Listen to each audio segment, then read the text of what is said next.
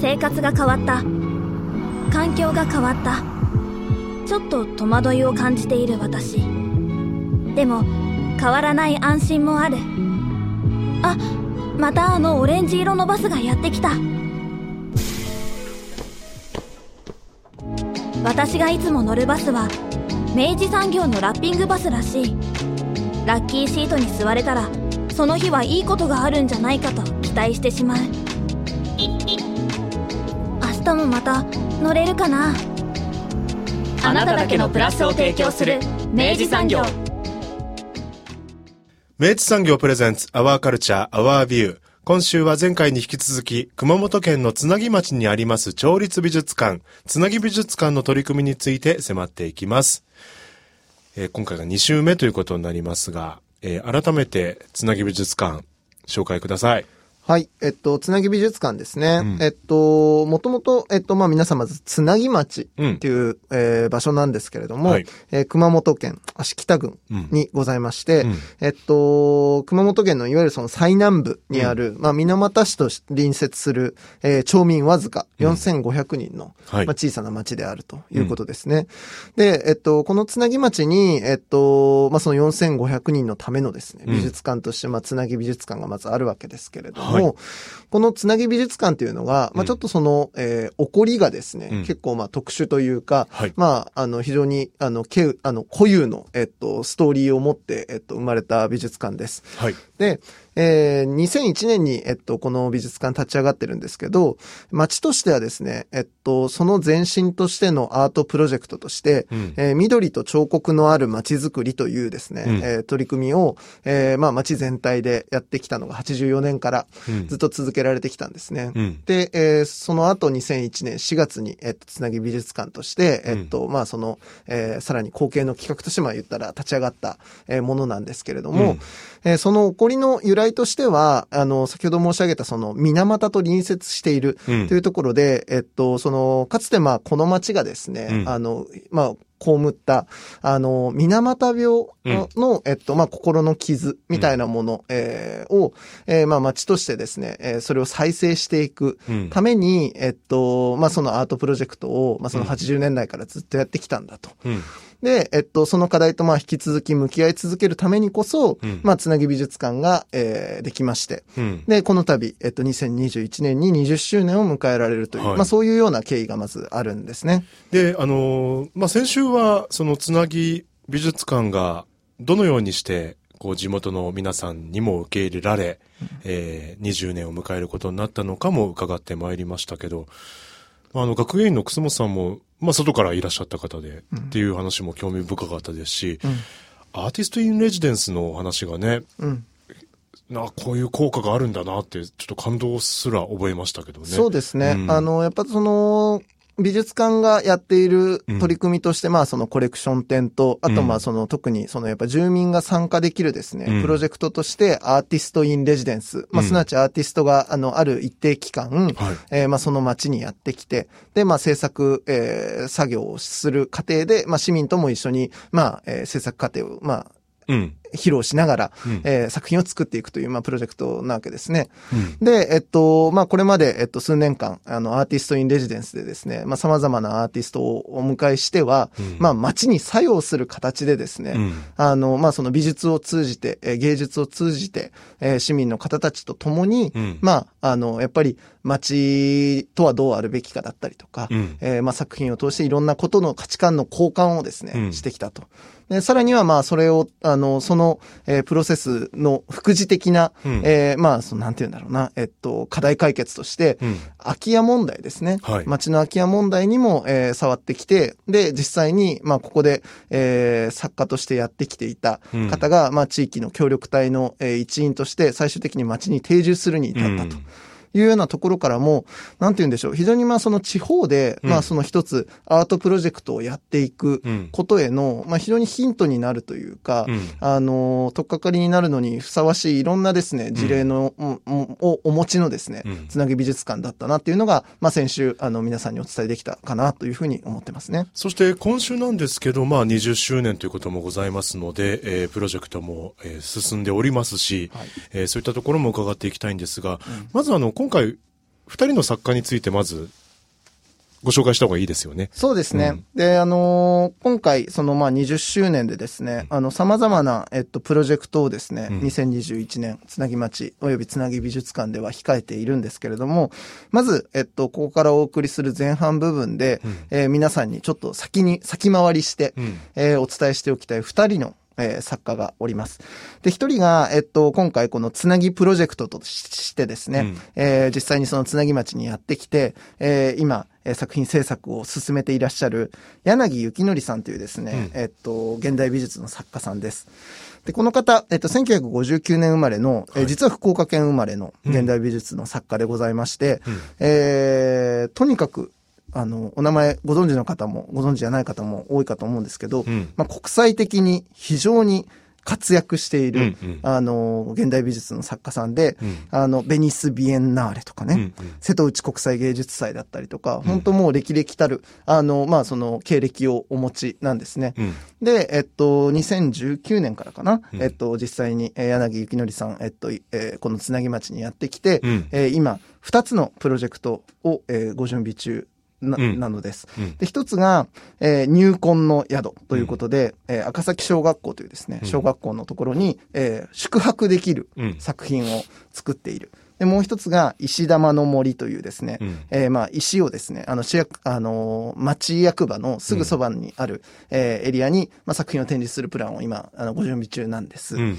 で、ここで、いずれの作品も、モチーフに扱っているのが、ご紹介したいもう一人の作家、石牟美智子さんですね。こちらの石牟美智子さん、もしかしたら、リスナーの方も、聞いたことがある方も、より多いかもしれませんが、もともとやっぱりその、この美術の街のプロジェクトとして、水俣病からの再生というのが、非常に大きな、まずトピックとしてあるわけですね。そこでもう避けては通れない名前として石牟さんがあるわけです。石牟さん、1927年かな、生まれで、つい、2018年かな、お亡くなりになられたわけですけど、この方が、いわゆるその水俣病文学というか、水俣病を、一つ題材にとって、まずそのずっと一連その活動を通してですね、文学作品をずっと作ってこられたわけです。で、とりわけ、その彼女の代表作として、非常に有名なのが、苦海浄土というですね、作品がありまして、で、この作品、本当にちょっと、ぶっ飛ぶぐらいすごい作品で、いわゆるその水俣病の患者の声をですね、彼女自身が聞き取って、で、それを文学作品として、ちゃんと記録して、作品化していくっていうことなんですけど、これがだんだんとですね、作品が進むにつれて、もうそれはほとんど詩ではないかとかですね、もうそのなんていうんだろうな、文学のその形態自体をですね、どんどん超えていくんですよ。で、現実とそのなんか幻想みたいなものも行ったり来たりしながら、もう本当にすごい文学作品としての達成を見ているわけですね。で、それは、実際にその、例えば池澤夏樹さんが、編纂された世界文学全集っていうのがですね、刊行された時にも、この作品が紹介されたりとか、とにかく本当に、国際的にも含めてですね、非常に重要な文学作品としてあるわけです。で、今回、その、柳幸典さんは、この後、詳しくお話もあるんですが、ある理由をもって、やっぱりこの、石牟美智子さんをしっかり取り上げて、作品として提示することで、この街にもう一度、この美術、プロジェクトのそもそものやっぱり根幹にある、水俣病からの心の再生だったりとか、そういうことを考えるきっかけとしてですね、召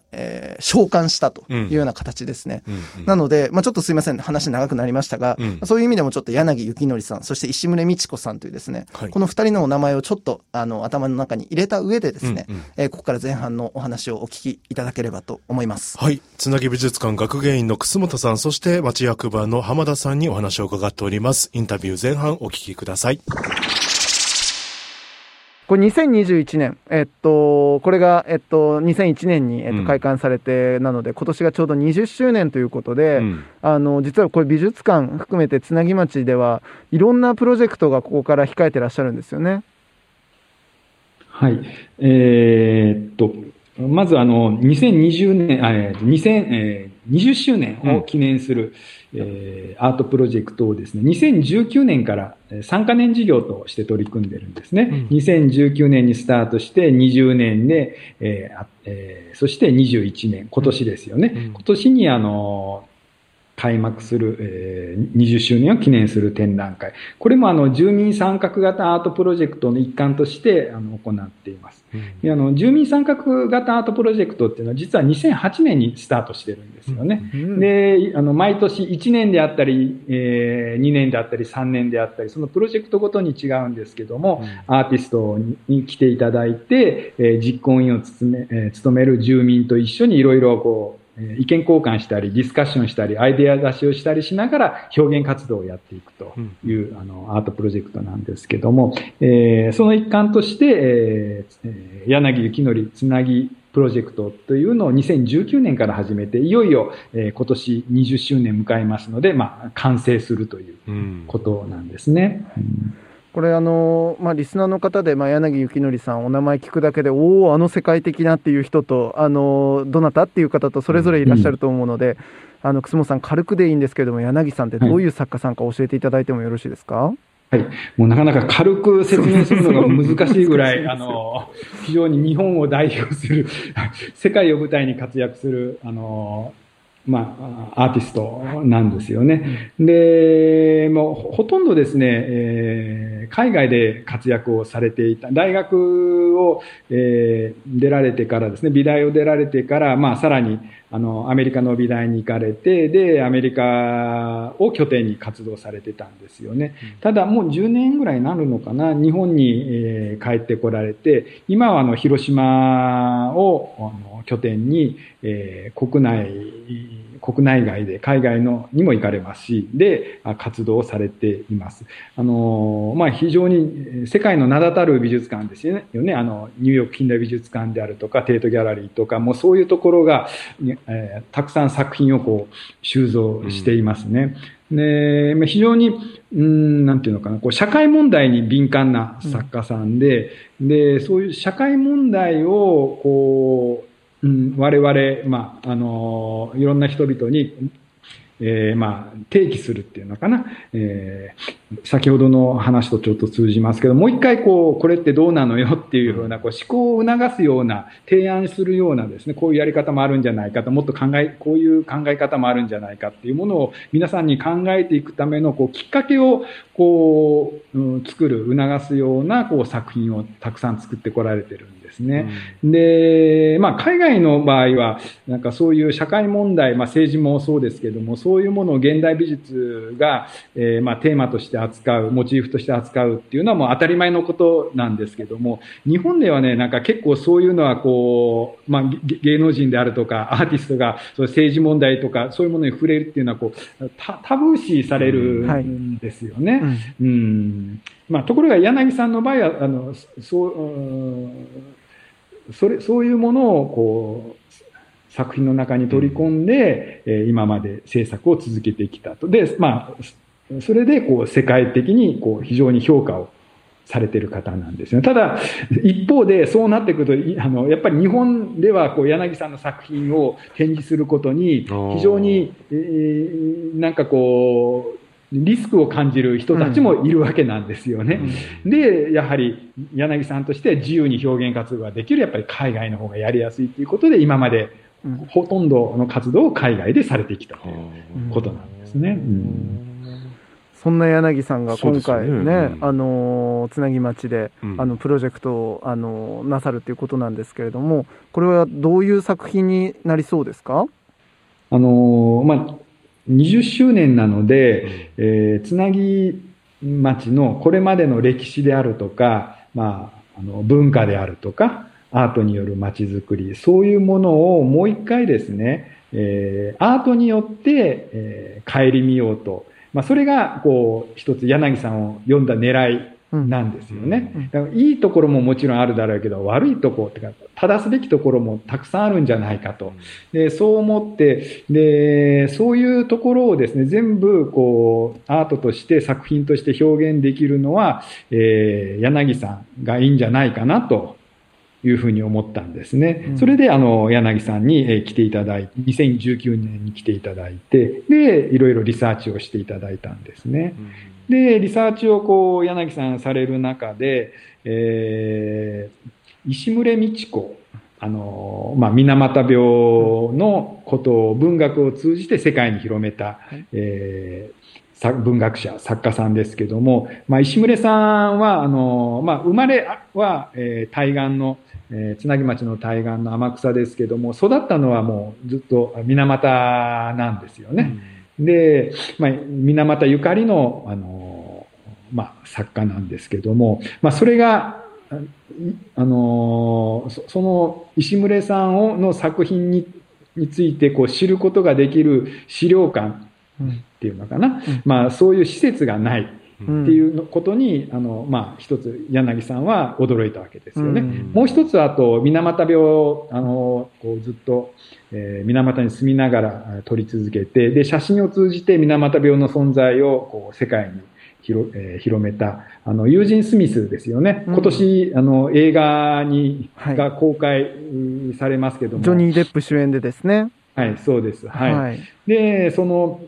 同じくユージン・スミスの写真をきちっと見る。でユージン・スミスのこう活動を、きちっと皆さんに伝えることができる施設が水俣にも、つなぎ町にもないということに柳さん驚いたんですよね。でなぜないかっていうのは、やはりこれはその、ちょっと福島の問題とも似てるんですけども、水俣病のことをこう世界に広めたことによって風評被害が広まったと、でその広めた人としてその石牟礼道子さんと、ユージン・スミスさん、この2人が広めたんじゃないかというふうに受け取る人もやっぱりいるわけですね。なるほど。あと、水俣病の原因企業である窒素ですよね、当時の。で、窒素のことを告発、していると。で、当然、その、つなぎ町も水俣市も、窒素があったからこそ、経済が発展したし、子供たちをこう大学にやることもできた、というふうに思っている人もたくさんいるし、実際そうだった方もたくさんいるわけですよね。で、窒素があったからこそ、今のこういう近代的な暮らしが迎えられるようになったのに、その企業を悪く言う石牟礼さんとユージン・スミスさんはどうなんだろうという意見をやっぱりあるわけですよね。そうなるとやっぱりそういう施設っていうのはなかなかこう、できづらい雰囲気っていうのが水俣にもあるわけなんですよね。で、それをただ柳さんは見て非常にむしろ違和感をすごく覚えたわけですよね。で、事実あったことはあったとして、事実としてやっぱり伝えるべきだし、残すべきじゃないかと。ただ、自分はこう作家として、現代、美術家として、例えば自分、柳さんのなりの考えはあるんだけども、この考えが正しいとか、自分の考えをこう強要するつもりはないんですよね。なので、先ほどみたいに、もう一回この問題について、みんなで考えるような作品を作りたいということで、石牟礼道子さんの死から、着想を得た入魂の宿、入魂というタイトルの石牟礼さんの詩があるんですけども、そこから着想を得た入魂の宿という、宿泊可能な大型の現代アート作品をですね、作るんです。それが赤崎小学校って海の上にあった小学校の、もう今は使ってないプールがあるんですけども、そのプールを、リノベーションした宿泊可能な作品になるわけですね。これは、宿泊可能っていうのは、実際これ、まずこのプロジェクト自体は、秋からでしたっけ、実際に展示になりますのは。そうですね、秋に、展覧会という形で、プロジェクトはもう2019年の4月から始まってるんで、でこれも柳さんが来てリサーチしてもう自分で作品を作るっていうだけじゃなくて、そこでいろんなディスカッションがあるんですよね。意見交換であったり、住民とのアイデアをこうお互いにこうキャッチボールし合ったりですね、そういう中で入魂の一つ2点大きな作品ができるんですけど、一つは石玉の森というこれもやっぱり石牟礼さんの作品にこう着想を得た、作品で、現代アート作品で、でもう一つがこう入魂の宿という、今申し上げた作品なので、この2点のどちらも大型の屋外展示作品なんですよね。これが9月から、はい、9月から展覧会という形で、9月の11日に開幕します。で、展覧会で、皆さんに、会期がですね、11月の下旬までなんですけども、で、そこまで、皆さんに公開をして、そこから先もですね、一旦ちょっと運営方法を変えて、で、11月に閉幕した後は、常設の、作品としても、公開していく予定です。じゃあこれ、9月の11日からも実際に宿泊もできるようになるのですか？そこがですね、今ちょっとコロナのこともあるのと、はい、あと宿泊をですね可能にすると、その分観覧する時間が制限されるんですね。やっぱ泊まりのお客さんが来られるのでね、はい、なので、まあ、ちょっと今もしかしたらその会期中は宿泊はなしで、観覧だけにしてですね、たくさんのお客さんにも見ていただいて、で、会期が終わって運営方法を変えてから、宿泊をしていただくっていう方法も、今、検討中ですね。まだちょっとどちらになるか分かりませんけども。で、これもやっぱり住民の方も、まあ、制作段階から携わってらっしゃるんですよね。はい、石玉の森も、入魂の宿も住民の方が、一緒に実行委員として携わってらっしゃって、で、入魂の宿の方はですね、プールの部分にですね、いろいろ、まあ、ハーブであるとか、植物をですね、たくさん、植えてですね、で、まあ、そこに泊まった人が、こう、少しこう、リラックスできるような、雰囲気をこう作ろうとしてるんですけども、そのためのハーブの育成、植物の育成をですね、今住民の皆さんにお願いしているところです。種から育てた、美術館で種を育てたり、実行委員が種から育てたものが、まあ今芽が出てきてるので、それをさらに増やさないといけないので、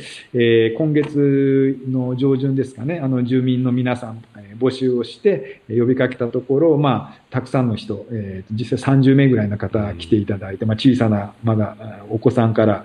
おじいちゃんおばあちゃんまで来ていただいて、こう美術館で育てたものをこう株分けしていくわけですよね。それぞれのポットに。で、皆さん自宅に持って帰っていただいて、それをまた2倍3倍に増やして、で、それを今度5月か6月ぐらいには、入魂の宿に持ってきていただいて、まあ植えていくということですね。で、ビオトープをこう作っていくという。もうこれ自体がやっぱりもうやっぱり考えるきっかけに。そうですね、なってますよね。私これ会場になる赤崎小学校の魅力もね、本当はね伝えていきたいぐらいもう本当にねめちゃくちゃすごい絶景なんですよ。海の上っておっしゃいましたもんね。そう海にせり出すような形で校舎がある、あれはすごい景色ですよね、楠本さん。いや、そうです。もう、まあ、日本中、世界中で、ここだけかなと、つなぎ町だけの、もう、すごく珍しいし、当時の子供たちがね、こうやって海の上にせり出した学校で学んでたんだなって、もう想像するだけですね、すごく、なんていうのか、まあ、夢が膨らみますよね。ちょっと一種のね、こうね、ジブリ的なね、ファンタジー的なね、景色なんですよ。これぜひね、ちょっとインターネットでね、赤崎小学校って調べていただくと、嘘でしょっていうような景色が見れるので。いや、今、浜田さんも大きくうなずいてらっしゃったので。ですよね、浜田さんね。そうですね、もう本当、僕ら普段、近くの地区に住んでたんですけど、はい、やっぱ、それでも、こう、大体地元にいると、こう、あんまりわからなかったりするって言うんですけど、地元でも多分みんな、あそこがすごいって言うぐらい。そしてまさしく今ちょうど浜田さんをご登場いただいたので、まさしくちょうどよかったんですけど、実はこの、小学校のすぐ隣というか、まさしく同じ敷地内から、を、まあ、舞台にした、プロジェクトとして、五十嵐さんの、海渡りという、まあ、プロジェクトがあると思うんですけど、これちょっと浜田さんどういうプロジェクトか教えていただきたいのですけれども。はい、プロジェクト名自体はですね、つなぎ町のつなぎ方というプロジェクトで、2018年から、アーティストの五十嵐康明さんが、つなぎ町を訪れて、ここの、まあ、つなぎ町の人々がこう育んできた文化とか、自然とか、そういうものを、アートを通じて、学んだり再構築してこう地域に活性化を、促そうという、取り組みになるんですけども、今言われたように舞台がですね、つなぎ町の赤崎地区、その赤崎小学校の沖合に浮かぶ弁天島という島なんですね。で、この島の、名前の通り、弁天様が島の上に祀られているんですけども、この弁天様の祠を管理しているのが、松田家と千々岩家という2つの家で、これまでもう数百年ですかね、管理されてきてて、で、今は高齢化で千々岩家がいなくなって、松田家のお一人がもう十数年されてるんですけど、で、その松田さんももう、年齢でいくと80を超えてきていて、で、あと何年登れるかわからない、管理できるかわからないっていうところに、ちょうど、アーティストの五十嵐康明さんと出会ったことで、今回のプロジェクトが、一気にこう形を作っていったようなきっかけになりました。で、実際に、このプロジェクトでは、特別な日が、2日間あるんですけども、まず1つ目が、海渡りというアート作品。弁天島はですね、潮の満ち引きによって、陸地とつながる島なんですね。要は、潮が引いてると渡れるという、島になるんですけど、その島に向かって陸地から、赤く染めた糸を張るんですね。その赤く染めた糸っていうのは、これまで島に渡ってきた人々の歩みの軌跡と、弁天様が、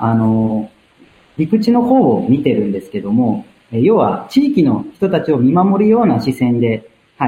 祀られているんですね。なので、その弁天様の視線と、今までの歩みの軌跡を赤く染めた糸で可視化して表現するというような、作品、海渡りというのができます。で、この海渡りを制作する日が、特別な日で、そこは、地域の人たちもいて、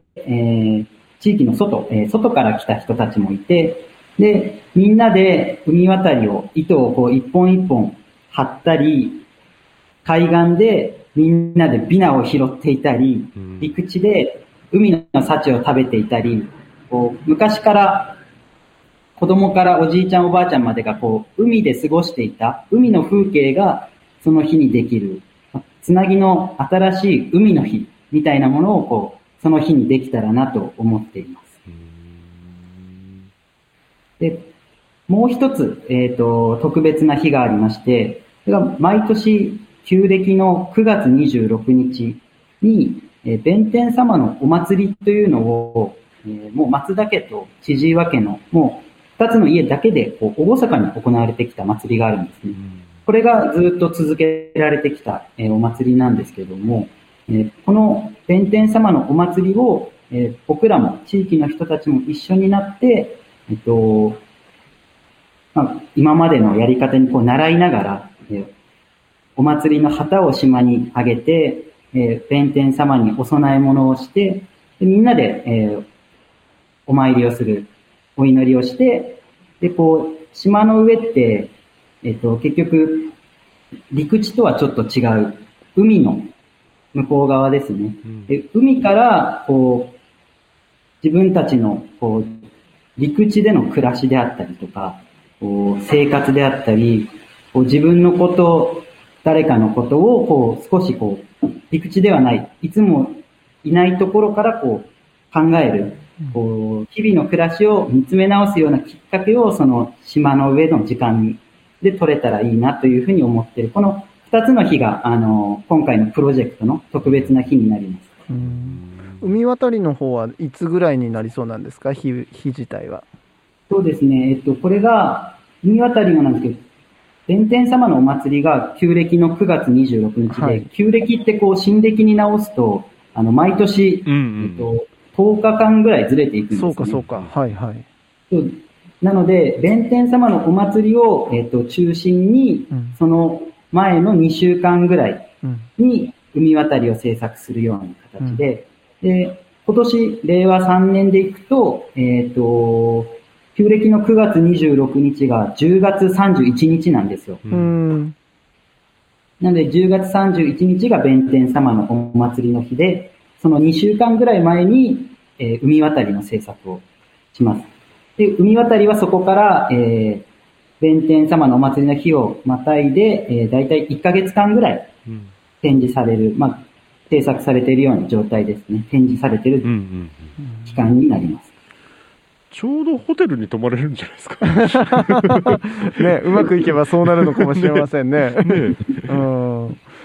いやすごい楽しみですね。私これリスナーの方で五十嵐康明さんって、まあ、お名前だけ聞いてなかなかもしピンとこなかったとしても、うん、実は太宰府天満宮のクスカキっていうですね、取り組みをもうずっとやってらっしゃって、うんまあ、クスの木から落ちてく、まあ、その落葉をですね、うん、こうみんなで捌いて、うん、でまあ一つのまあ作品にしていくっていうような、うんまあ、大枠言うとまあそんな感じのプロジェクトをやってらっしゃるわけですけど、うん、その名前でですね、クスカキでもしかしたらね、五十嵐さんのことを知ってる福岡のリスナーさんは少なくないかもなと思ったので、ちょっと補足でございましたけれどもね、うんうんうんうん、でもこれ本当楽しみですね。新しい海の日ができるわけですね、うんそうですね。そしてこれをこう、まあ、地域行事として、こう、1年に1回、毎年こう続けられていくようになったらなというふうに考えています。うん。こういう受け継がれ方っていうのは本当に素敵だなって今思いました。新しい文化を作ってんだよな。素晴らしいな。いや、そして最後にもう一つ、先ほど楠本さん冒頭の方でもお話あったと思うんですけど、台湾とつなぎ町の、はい、アートのプロジェクトも、まあ、これから、引き続き進んでいくような形になりますかね。そうですね。まあ、レジデンスプログラム、台湾の作家さん招聘するのもがレジデンスプログラムの一環なんですけども、今度はその、台湾の食とですね、つなぎ町も取り組んでいるスローフードをこう、一緒に何かこう、うまく連携させて、食とアートのまあ、連携に結びつけられないかというふうに今思っているところです。うん、でつい、先日台湾の現代アーティストと台湾の食事ですよね、を、まあ、日本の食材でもできる台湾料理をこう紹介する、ビデオをですね公開したところです。つなぎのつなぎ美術館の YouTube チャンネルでご覧いただけます。うんうん、これ僕実際に先ほど拝見したんですけど、うん、これいいですよ。これいい。何かというと、まあ、まず実は日本と、まあ、離れて台湾で実はすごく似た食物の文化がやっぱりあるっていうことがまずやっぱおおなるほどっていうところもありますし、うん、そこからですね、その要は台湾のその現代美術の作品の中にある食のエッセンスだったりとか、うん、食にまつわる文化のこととかが、うん、まあさりげなく本当にまあそんなに長い動画ではないんですけれども、うん、しっかり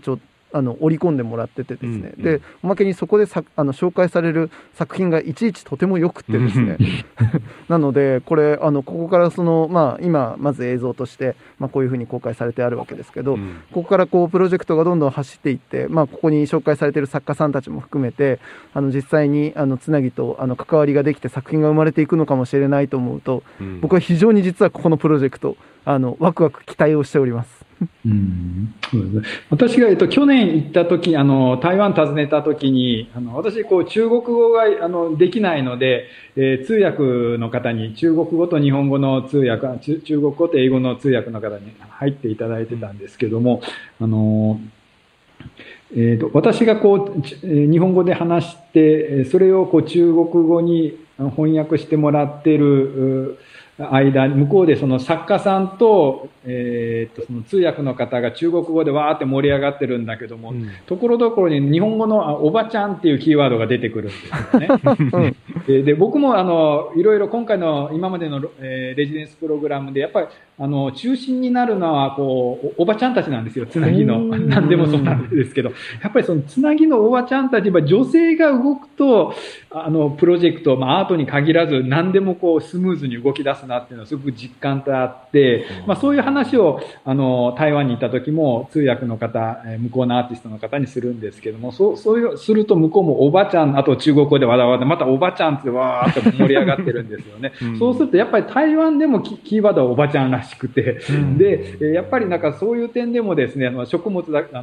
物だけじゃなくて、そういうこう人の面でもすごく共通するな、ちょっとね男性としては悔しい思いもありますけどね確かに、おじちゃんじゃなくてねおばちゃんっていうところがね、でもね実際そうなんですよね。ね、やっぱ実感20年間ねやってくる中でもやっぱおばちゃんのパワフルなねこう活性化への力はねすごいですよね。いやなるほどな。いやでも本当にこの2021年はかなり盛りだくさんな特に秋にかけてですね、これから本当に活動が結集していく非常に楽しみなつなぎ町なので、僕らこの番組もまた引き続きですねお取り組みを紹介していければと思いますし、会期に至っては必ず伺ってね、現地からご紹介するようなこともできればななんて思うところなので、ぜひ頑張ってくださいませはい、ありがとうございます。ありがとうございます。いやどうです佐藤さん。いや行きたくなりました。もちろん行ったことあるんですけど、今日お話伺ってよりもっとビジョンがいろんな視点が持てたなと思いました。行きたいし、これからのやっぱつなぎ美術館つなぎ町がまたどんな面白いことになっていくのかなっていうのがねすごく興味がありますね。ちょっとこれからも追わせてください。よろしくお願いします。こちらこそよろしくお願いいたします。発球が。シュートが、音楽が僕たちに勇気をくれた。明治産業はスポーツ、そしてさまざまな文化カルチャーを応援しています。あなただけのプラスを提供する明治産業。